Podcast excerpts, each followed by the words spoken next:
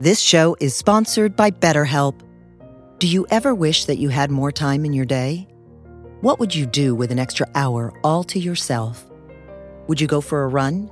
Take a nap? Read a book? The possibilities are endless. Therapy can help you find what matters to you so that you can do more of it.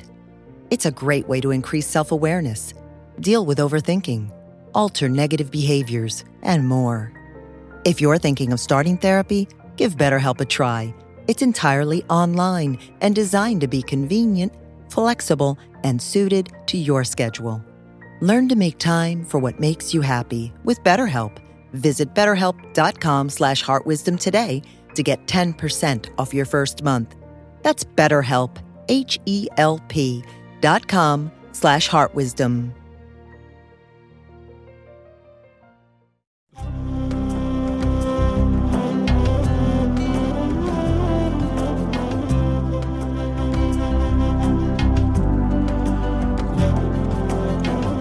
Welcome to the Jack Kornfield Heart Wisdom Hour. We are delighted to share with you Jack's innate common sense wisdom and his clear, open heart. If you are interested in supporting Jack's podcast, go to BeHereNowNetwork.com slash Jack. Tonight I had planned to talk about Thich Nhat Hanh, the great and wise Zen master and teacher who died just about a month ago at age 95 in his home temple in Vietnam. But it also seems critical to acknowledge the grief of the war in Ukraine.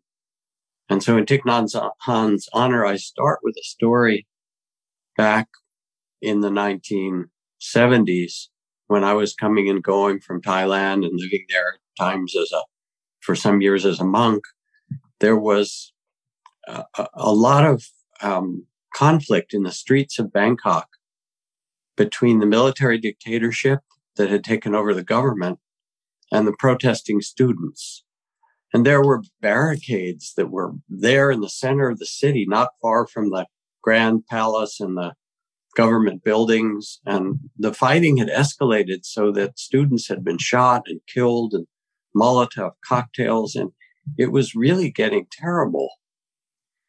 And there seemed to be no way to de escalate it. And then one morning, probably starting very early in the dark, a meditation master from one of the forest monasteries called together his monks and nuns. And they traveled to Bangkok and walked on foot a long way. And then after dawn broke, they walked and they simply stood in their robes silently with their bowls between the two lines, between the soldiers and the government side and the students on the other side. And they stood and stood and stood for a good part of the day, just peacefully. And then finally they left. And somehow their presence of peace was powerful enough, the respect for the robes and for what they carried of the treasures of the Buddha, that everyone took a breath and the negotiations between the students and the government and military leaders began to take a new turn. And after that, an avenue to peace was found. So here we are again with a war in Europe, in Ukraine. But of course, our media tends to be Euro North American centric, much of the world and Western media, and very white centric. And in fact, there's the wars that are going on in Burma, all in the ethnic states, and the war in Eritrea and Ethiopia, and continuing in Libya and South Sudan and Mali and so many places and it gets off of our radar. But it's happening as we did in our compassion meditation. It's happening to grandmothers holding their grandchildren. It's happening to young people being conscript, conscripted or losing their chance to make a life. to farmers and poets and merchants. So let's take a breath and pause as we did in our compassion practice and hold all those places and struggles in our heart.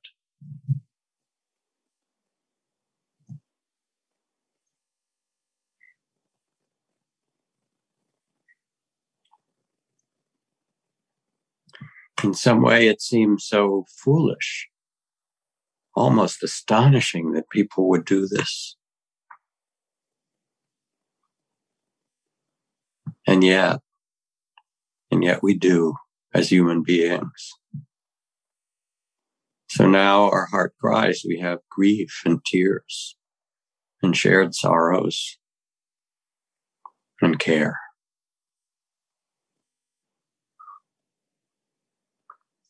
I was with Thich Nhat Hanh at a gathering at one of the Zen centers on a particular day of his teachings.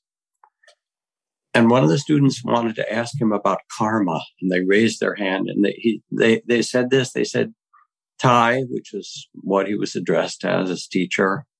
Um, is there such a thing as collective karma? Why did the Vietnam American War happen to Vietnam? You know, where we drop more bombs on these little countries, Cambodia and Vietnam and Laos, you know, each country like the size of Michigan or Wisconsin, more bombs than the entire of World War II, millions of tons. Why did this happen to the Vietnamese people? And he paused and his eyes got very soft. And he looked out back at, and he said, it didn't happen to the Vietnamese people. It happened to all of us. And that is the deeper truth. As it says in the Buddhist teachings and elsewhere in the wisdom teachings of the world, in war, there are no victors. Hatred never ends by hatred, but by love alone is healed. And one of the first verses of the Buddha, he says, better to conquer yourself than a thousand men in battle. And I'm leaving it in the masculine, even though I often will change it to make it more inclusive, but I'm sorry to say it's more accurate. It's easy to get caught up in the war, if you watch the media as if it's a video game in the kind of heroism of it, you know, here are these Ukrainians with now armed with javelin and stinger missiles to bring down helicopters and blow up tanks. And, you know, I can even feel myself get a little excited, like, yeah, fighting for the underdog there. And then I realize in a moment that there's young men in each of those tanks, or young women, but probably young men, that there's young people in those helicopters, that nobody is excluded from that suffering. Promise me, says Thich Nhat Hanh, this day while the sun shines upon some part of the earth, promise me, even as they strike you down with a mountain of hatred and violence and crush you, even as they dismember you, remember, brother or sister, humans, men, women are not our enemy.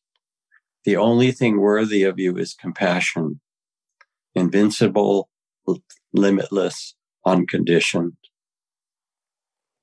And even as you face this, a smile will bloom like a flower. For when you face the beast of war with your courage intact and your eyes kind, and your smile blooming as a flower, those who love you and behold you across 10,000 worlds of birth and dying will bow as well. And he saw this. He lived in it.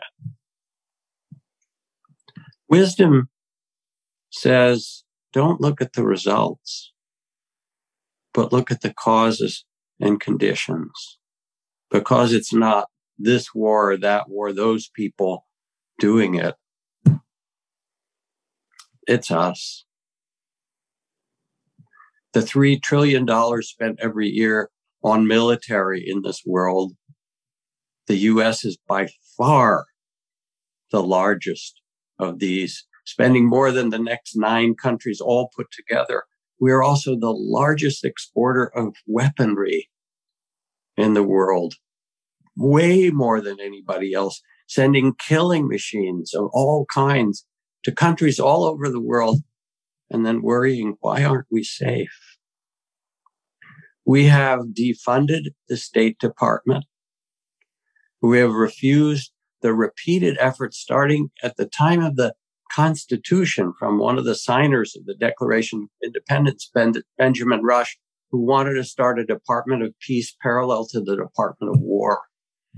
And year after year, people have proposed a Department of Peace in Congress only to have it ignored or voted down. There has to be a better game than war for human beings. Competition, yes, but some other way.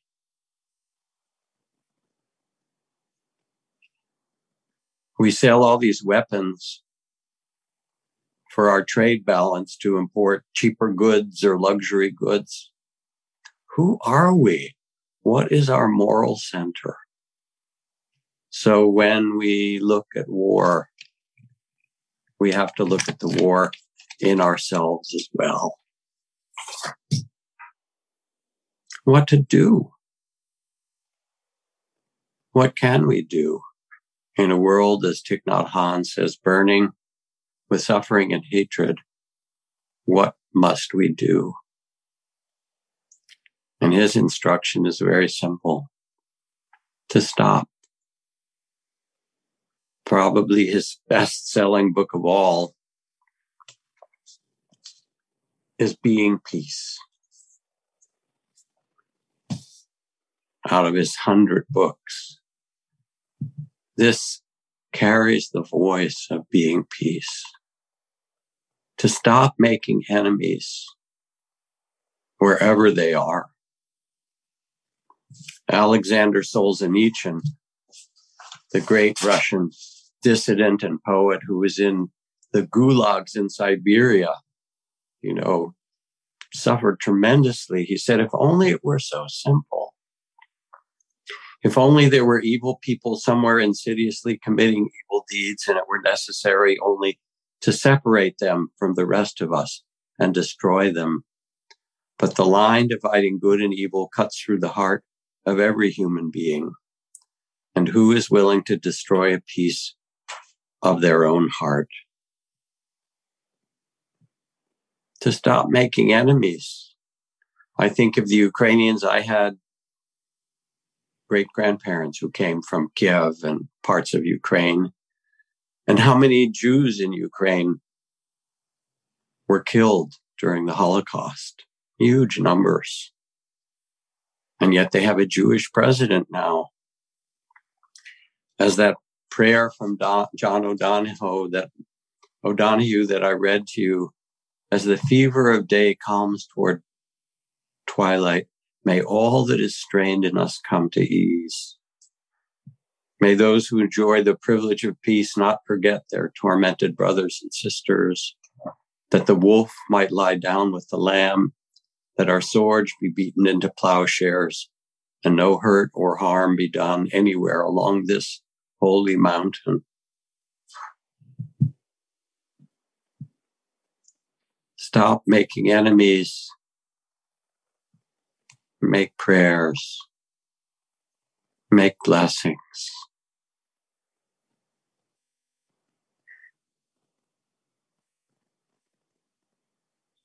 This is our moral task. It's really the task of our human hearts. You know it, I know it, we know it together.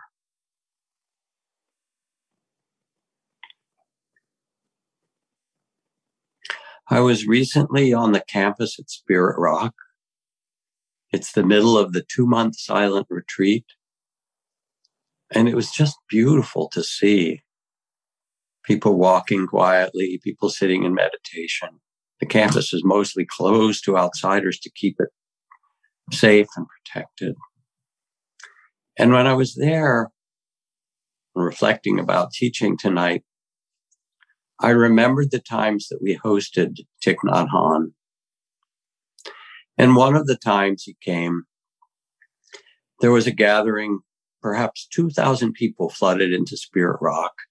And we had built a platform for him to teach with big loudspeakers and so forth down near the stream where the current dining hall is.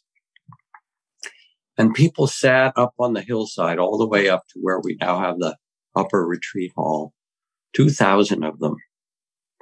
And Thich Nhat Hanh's monks and nuns sat on the platform, passed out apples and had people pause and slowly eat and taste and savor the, the cloud and the sun and everything in that apple was beautiful and sit quietly and kind of get prepared for Thich Nhat Hanh and his teaching.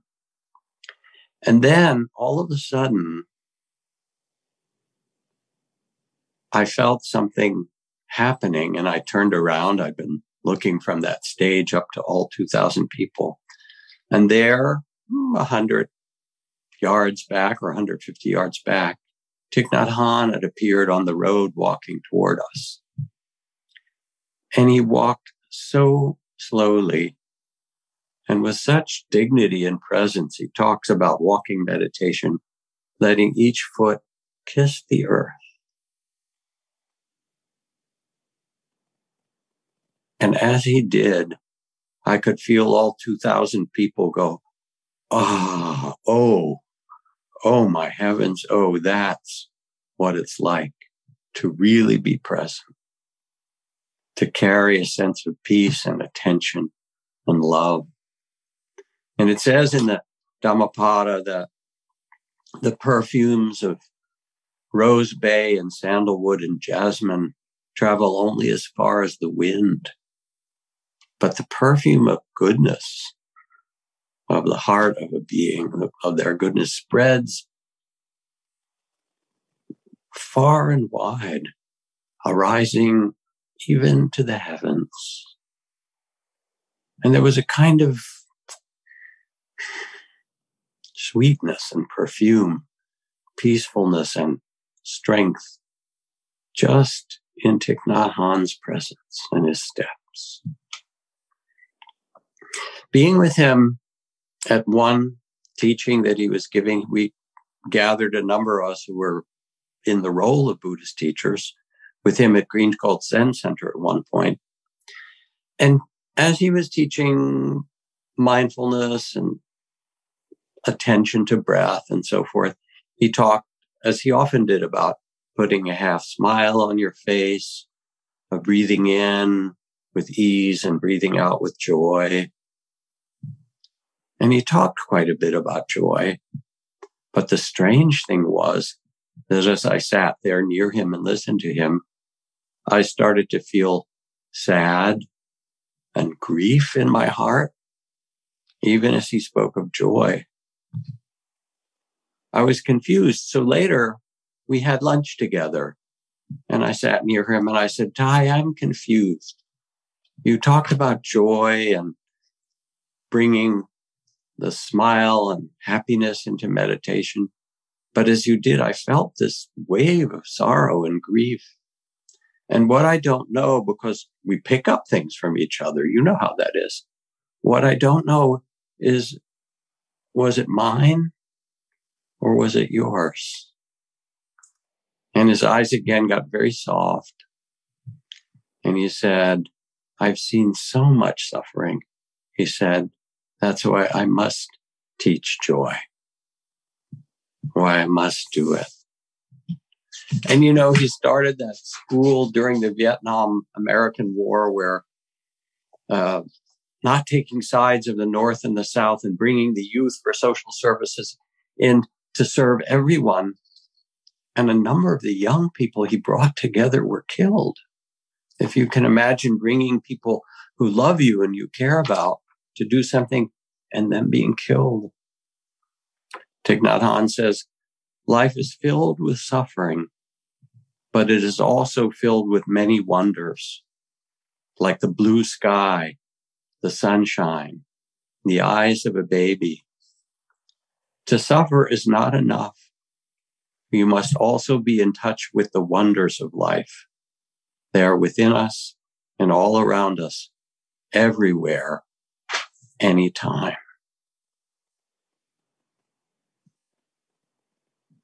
So suffering, the first noble truth of the Buddha, is not the end of the story. There is also the noble truths of the causes and the path to the end of suffering. And that path is not a grim duty that one has to do. But as Thich Nhat Hanh invited through his poetry and presence, he said it's like the soft spring rain, the breezes that blow, the causes and conditions that make these happen. It is a happiness that is unborn. There's a vastness and a silence. And this is your birthright. This is your true home. He said, This is where you will find me. I am vastness and silence and love.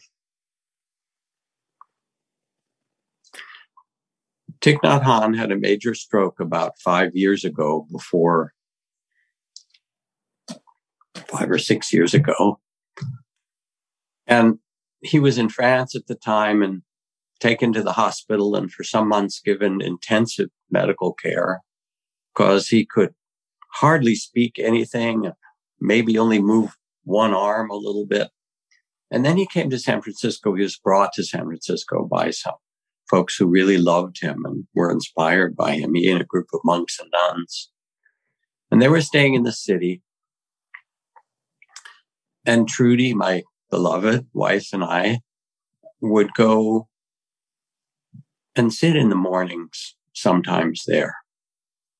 And they set up in the living room of one of these big houses where Thich Nhat Hanh had been staying, a kind of a meditation hall or zendo and so people would sit, those around him, some of the monks and nuns, a few visitors, and then he would be wheeled in. This was the last day before he was to return to France and then eventually return to Vietnam. So he was wheeled in and we all sat. And when the bell rang to the end of the sitting out of that very deep silence that was present. Thich Nhat Hanh raised his head and looked around. He couldn't really speak much at that point at all. And he looked at us. Trudy described it this way. She said, he was looking with two different eyes. One eye was an eye on eternity outside of time after his stroke. Here he was 90 years old, just seeing the vastness and the play of birth and death and joy and sorrow and human incarnation coming and going. An eye on eternity. And the other eye peered at each one of us, so present and nodded as he could because he knew everyone in the room. Oh, you, and you, I'm about to leave for France. Oh, I see you. I am present. I am with you. You are with me. And this is where he lived in the vastness and in the reality of the present moment. With mindful, loving attention to each moment and each thing with care. One aspect of Thich Nhat Hanh and part of his brilliance was that he was able to take ancient teachings and sometimes very deep teachings and make them really simple. Some of it seemed to come through his love of children, as you could see in that photo that we had at the beginning of the meditation. There he was holding hands with the children doing a walking meditation, where he explained that sitting in meditation, he explained to the children, is like having a glass of that kind of unfiltered apple juice that's sort of cloudy. And if you place the glass of unfiltered apple juice on the table and just wait quietly, gradually the particles will settle. And pretty soon it will become transparent and clear and you can see through it. And so he said to the children, let yourself settle like the glass of apple juice. Or another time he said, it's like let yourself become a pebble that's thrown into the river and slowly sinks to the bottom and rests there, even as it's caressed by the water that goes by. He invited the children and the child of the Spirit in each one of us into the reality of the present, into the, the, the moment of eternity, which is now. When you sit and meditate, when I sit practicing compassion, mindful, loving awareness, one thing we can do is to step back in a moment, to acknowledge what's happening. Here's the thoughts, here's the emotions. We can even name them sadness, excitement, planning, all the things the mind's doing, all the emotions of the heart. And when we name them gently, we can become that vast perspective that's not caught and not identified and just says, Oh, yes, this is worry. This is love. This is longing. This is analyzing and planning or anxiety or creativity. This is grief. We acknowledge it and we become the space, the heart space of loving mind, of loving awareness, of mindful loving awareness itself. For this is who we really are. And in a moment, we can remember this and be free. Sounds easy, doesn't it? It is actually in a moment and it's fantastic. But then, ah, yes, there's the rub. But then we start to see how the mind is untrained. And even though we can step out and step back and disidentify and not be so caught, then the freight train of thoughts and plans and memories and emotions and all those things starts up again or continues, gets full, fills our consciousness. So the second thing is that we can train the mind.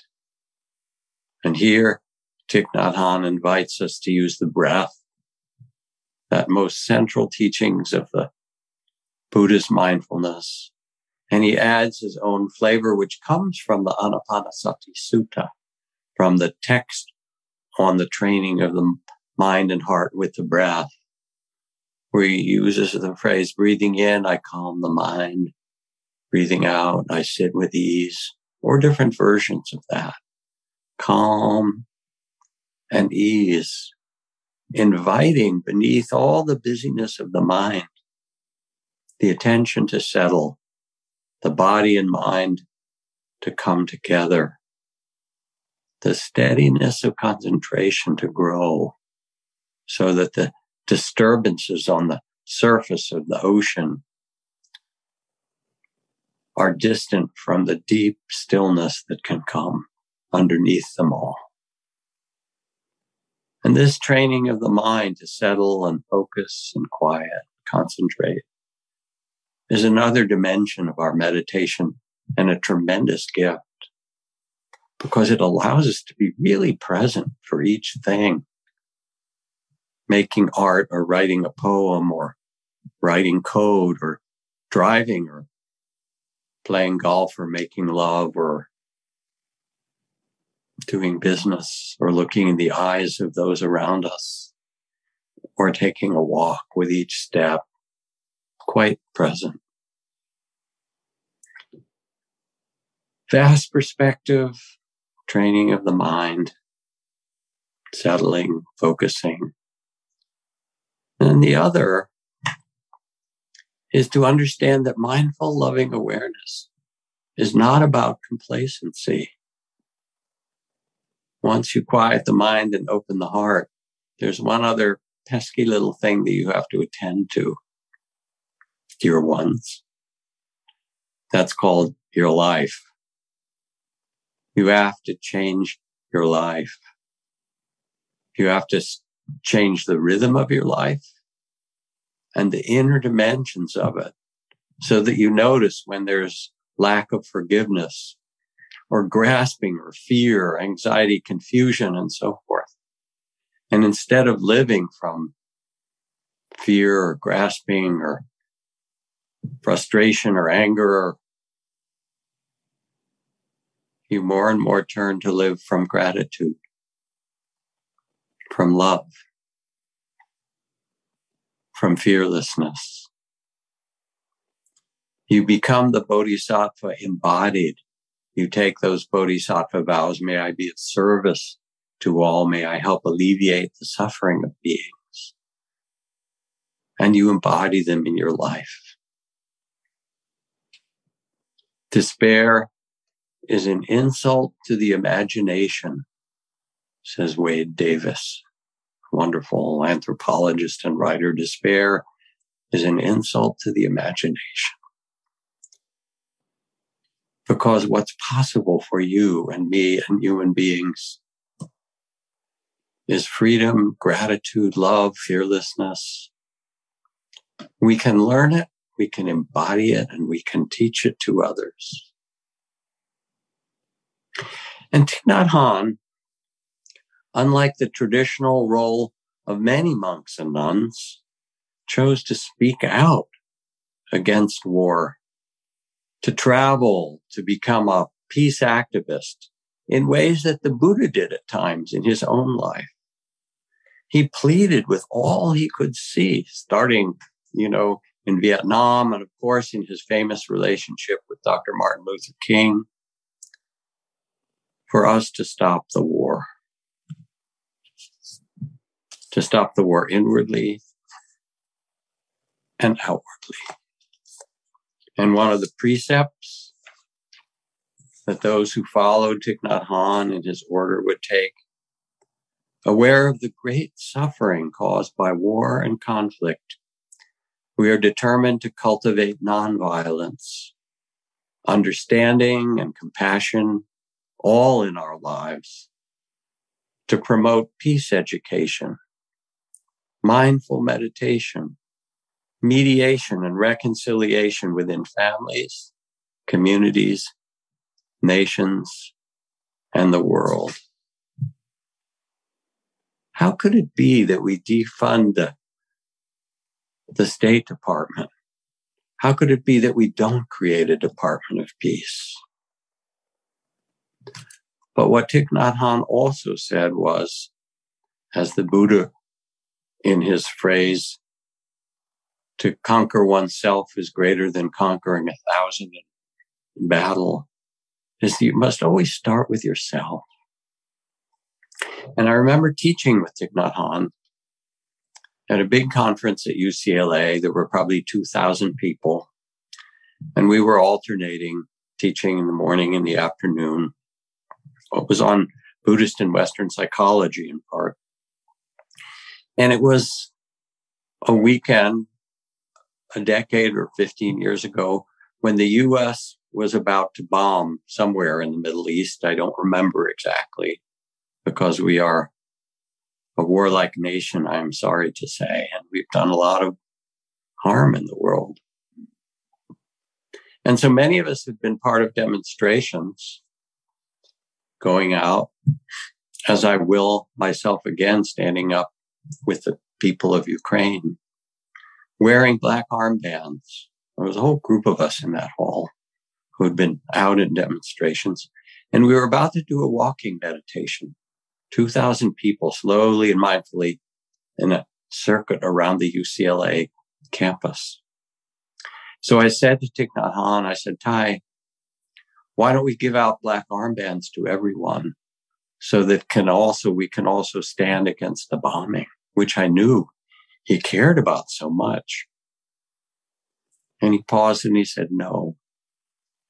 He said, when we walk, we just walk. When we walk, we're not demonstrating for or anything. We become the peace that the world needs. And this was part of his message to not make enemies anywhere. In meditation, he described sitting and taking tea with Mara. And you all remember who Mara was, the Indian god who, or whatever form being that came when the Buddha was seated under the tree of enlightenment with all his armies first, with all the temptations, and the Buddha was unmoved. And then with the armies of Mara and the aggression, all these things that you meet, by the way, if you happen to come on retreat at Spirit Rock, Mara is waiting for you as you sit. And then Mara came in the form of doubt until the Buddha finally touched the earth with his hand and called on the Mother Earth herself to bear witness to his pure heart, to his ability to awaken. He raised his hand and touched every spear and flaming arrow with the heart of compassion, and they turned flower petals at his feet. But it turns out in the Buddhist text that Mara comes back 40 more times during the Buddha's life. And each time the Buddha recognizes him, oh, is that you, Mara? And Mara then goes away, generally speaking. Once in a while, there's a little negotiation where the end, the last year of life, Mara says, You've lived a long time. You've succeeded in everything you wanted. You have a Sangha and community, lay people, monks, nuns. Isn't it time to, to hang it up? And the Buddha said, yes, within this year, it will be the end of my life. So they had a little dialogue, but mostly I see you, Mara. And Mara goes away. Thich Nhat Hanh took this and he said, Oh, when Mara comes, and he told a beautiful little story as he did. There's Buddha sitting quietly with his attendant Ananda nearby, and then someone lurking nearby comes up and it's Mara and, and Ananda, his attendant, tries to get rid of Mara. And the Buddha says, wait, is that my old friend Mara who's come? Would you set out some tea for him, Ananda? And they sit together and they talk about their lives. And the Buddha says, it must be very hard for you to be Mara all the time. Mara says, yes, it's a really terrible job. And the Buddha says, well, it's not that easy being Buddha either. Let me tell you what they do with my teachings. Oh, and so they talk in that way. And then Mara goes on his way. But Thich Nhat Hanh said, when Mara comes, you might serve tea a little bit, but don't let him stay very long. Mara of aggression or greed, Mara of uncertainty or self doubt, all of these forms of Mara. You can take tea. You can even say to your anxiety and your fear and your self doubt, you can even bow as you sit quietly in their eyes and say, thank you. Thank you for trying to protect me to your anxiety. Thank you for trying to take care of me. I'm okay just now, just where I am. I'm okay just where I am. And as Thich Nhat Hanh said, the present moment becomes a wonderful moment. When you let yourself see Mara come, acknowledge and go, and who you are is the Buddha, unshaken and unmoving, compassionate and wise for all.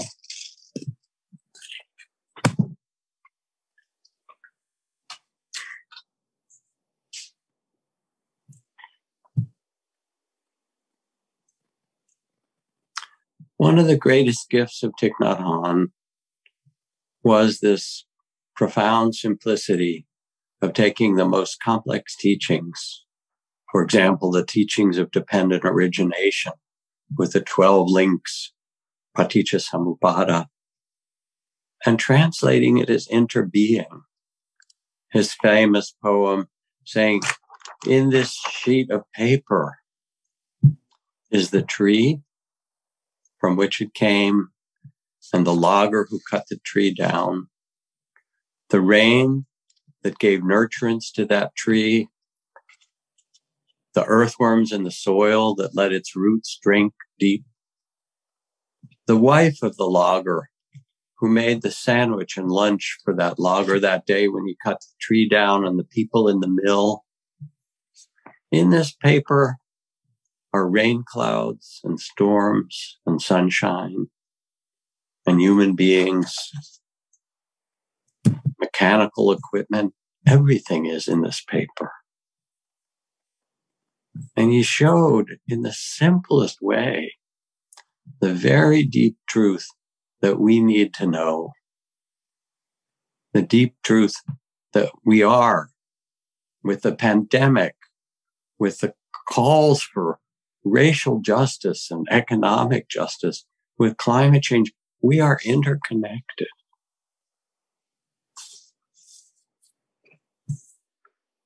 Hmm.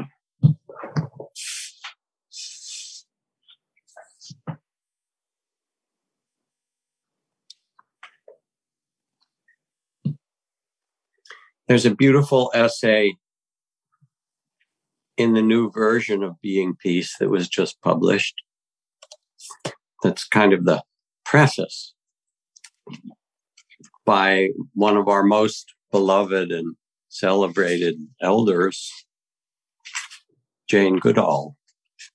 And she talks about how she never had the chance to be with Thich Nhat Hanh, but reading and seeing his words and hearing his words touched her so deeply. She said, because while he was there teaching interdependence and not making enemies anywhere in Vietnam and around the world teaching peace. She said, There I was in Gombe, and I was seeing the interdependence of all life in the same way between the trees and the chimpanzees and the other animals that lived on this land, movement of the sun and the rain. I immersed myself until I became part of that landscape and part of that life in my consciousness in ways that I'd never known before. And she writes about how important and how critical it is to have this sense of preciousness and wonder and connection at this time, especially with the global climate crisis, that we are not separate. Remember that poem from David Wright, Whyte, where he says the great mistake is to act the drama as if you were alone. Put down the weight of your aloneness and ease into the conversation. The kettle is singing even as it pours you a drink.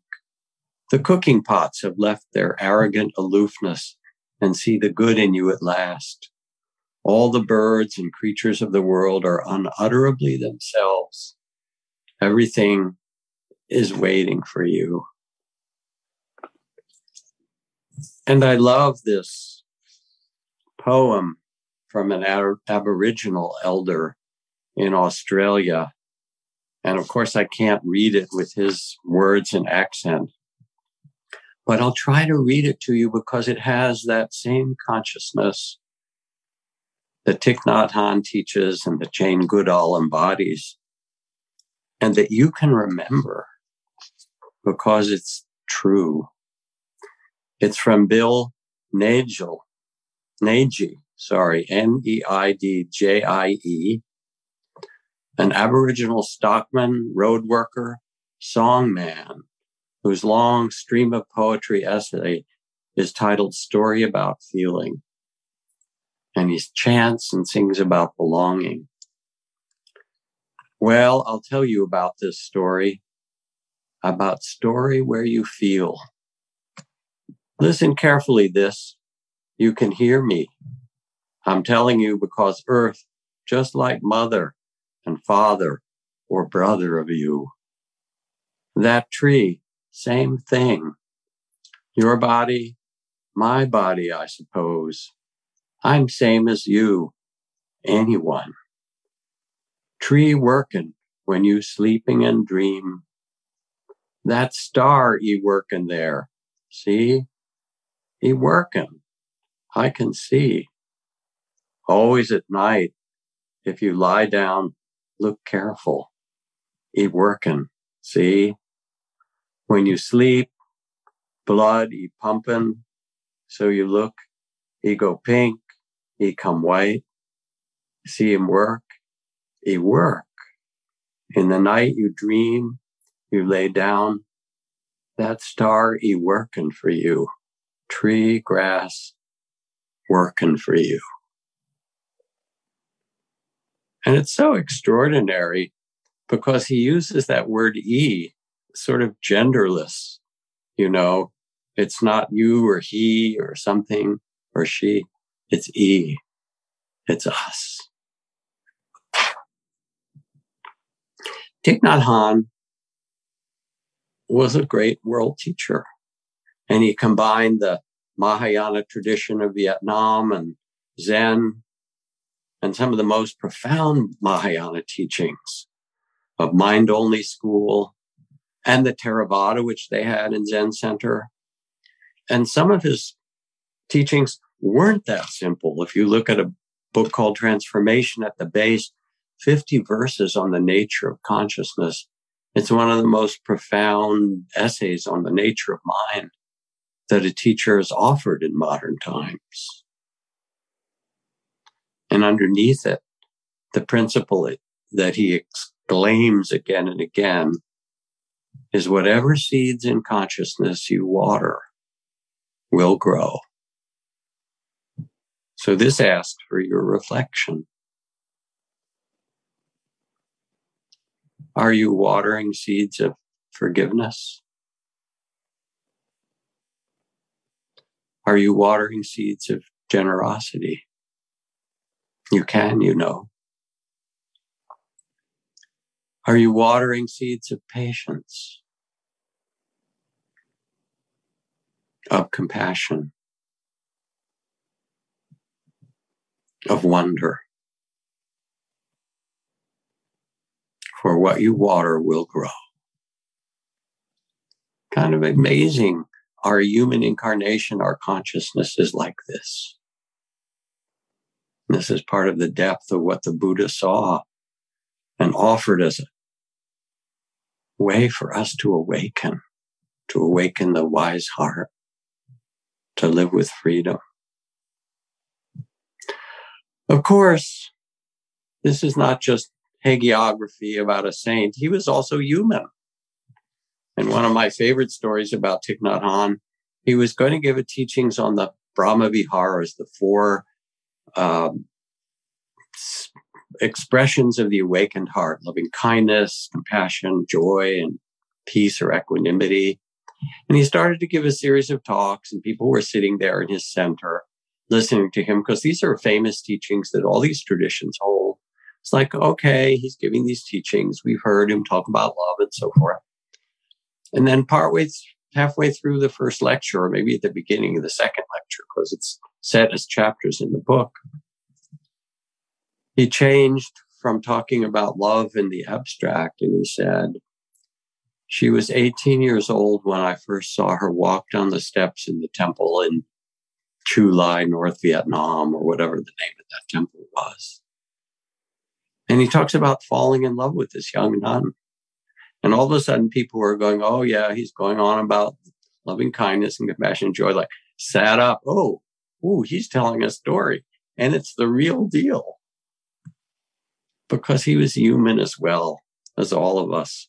He was so upset by the bombing that the US had started that, and so angry that he wouldn't even travel to the US for a while. It was the trauma that he carried from being under those bombs in Vietnam was just too much. And he could be tough. And there were conflicts in his community, conflicts between some of his senior students and him, or conflicts between the monastic or the laity or the Western students and Vietnamese students. But it didn't matter. He carried the great medicine the medicine of a free heart. That's who he was. When he first came to San Francisco Zen Center, there was a kind of, how to say it, if not a disdain, a kind of looking down on Theravada mindfulness practices, kind of second class compared to the poetry and rigor of Zen practice that's non-dual. And they thought mindfulness was somehow dualistic. I'm going to become mindful. And he went in and he said, you don't understand. Zen is mindfulness. That is what Zen is. It's the capacity to enter so fully into the present moment that you become that which you see, that you see we are all of it. The abbot of Zen Center at that time said Thich Nhat Hanh was like a cloud, a snail, and a piece of heavy machinery. I love this description. He described him a cloud, a snail, and a piece of heavy machinery.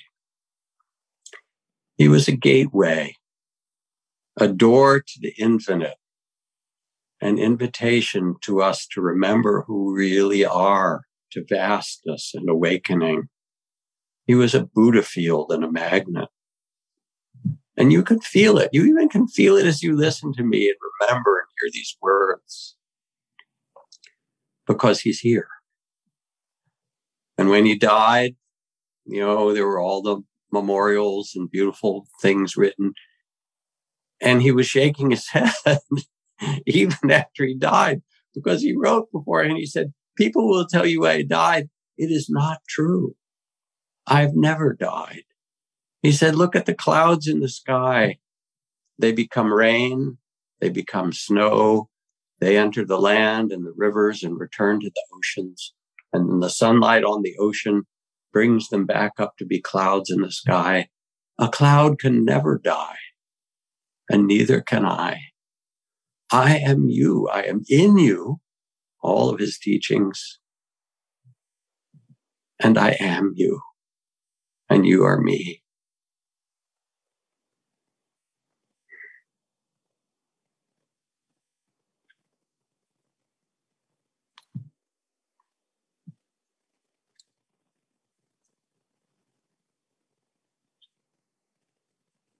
Just as Thich Nhat Hanh made himself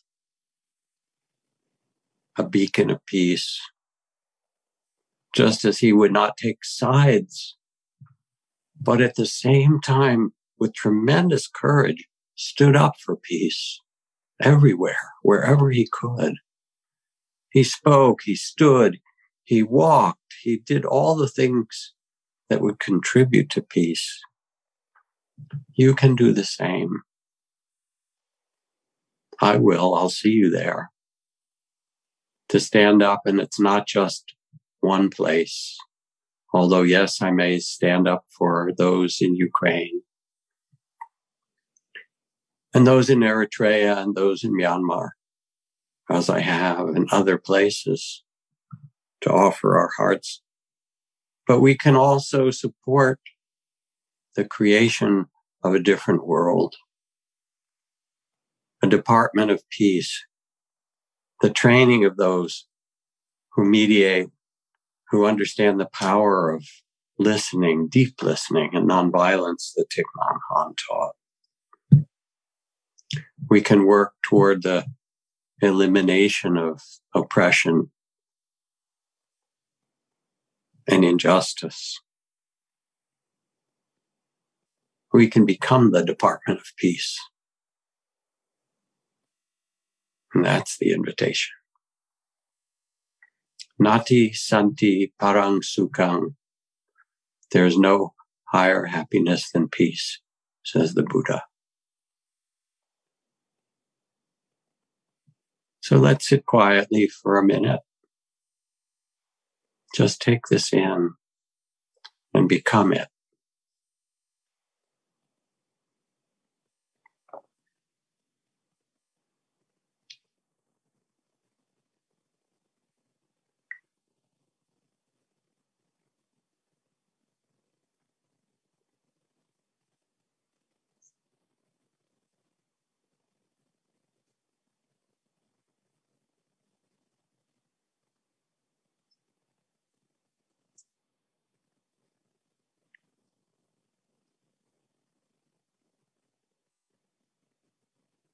Breathing calm and ease.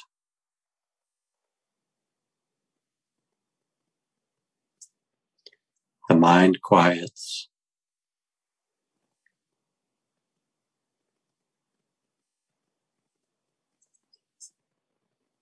The heart softens.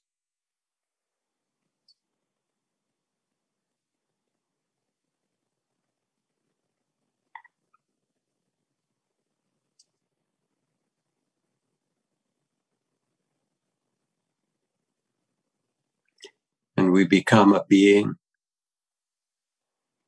of compassion.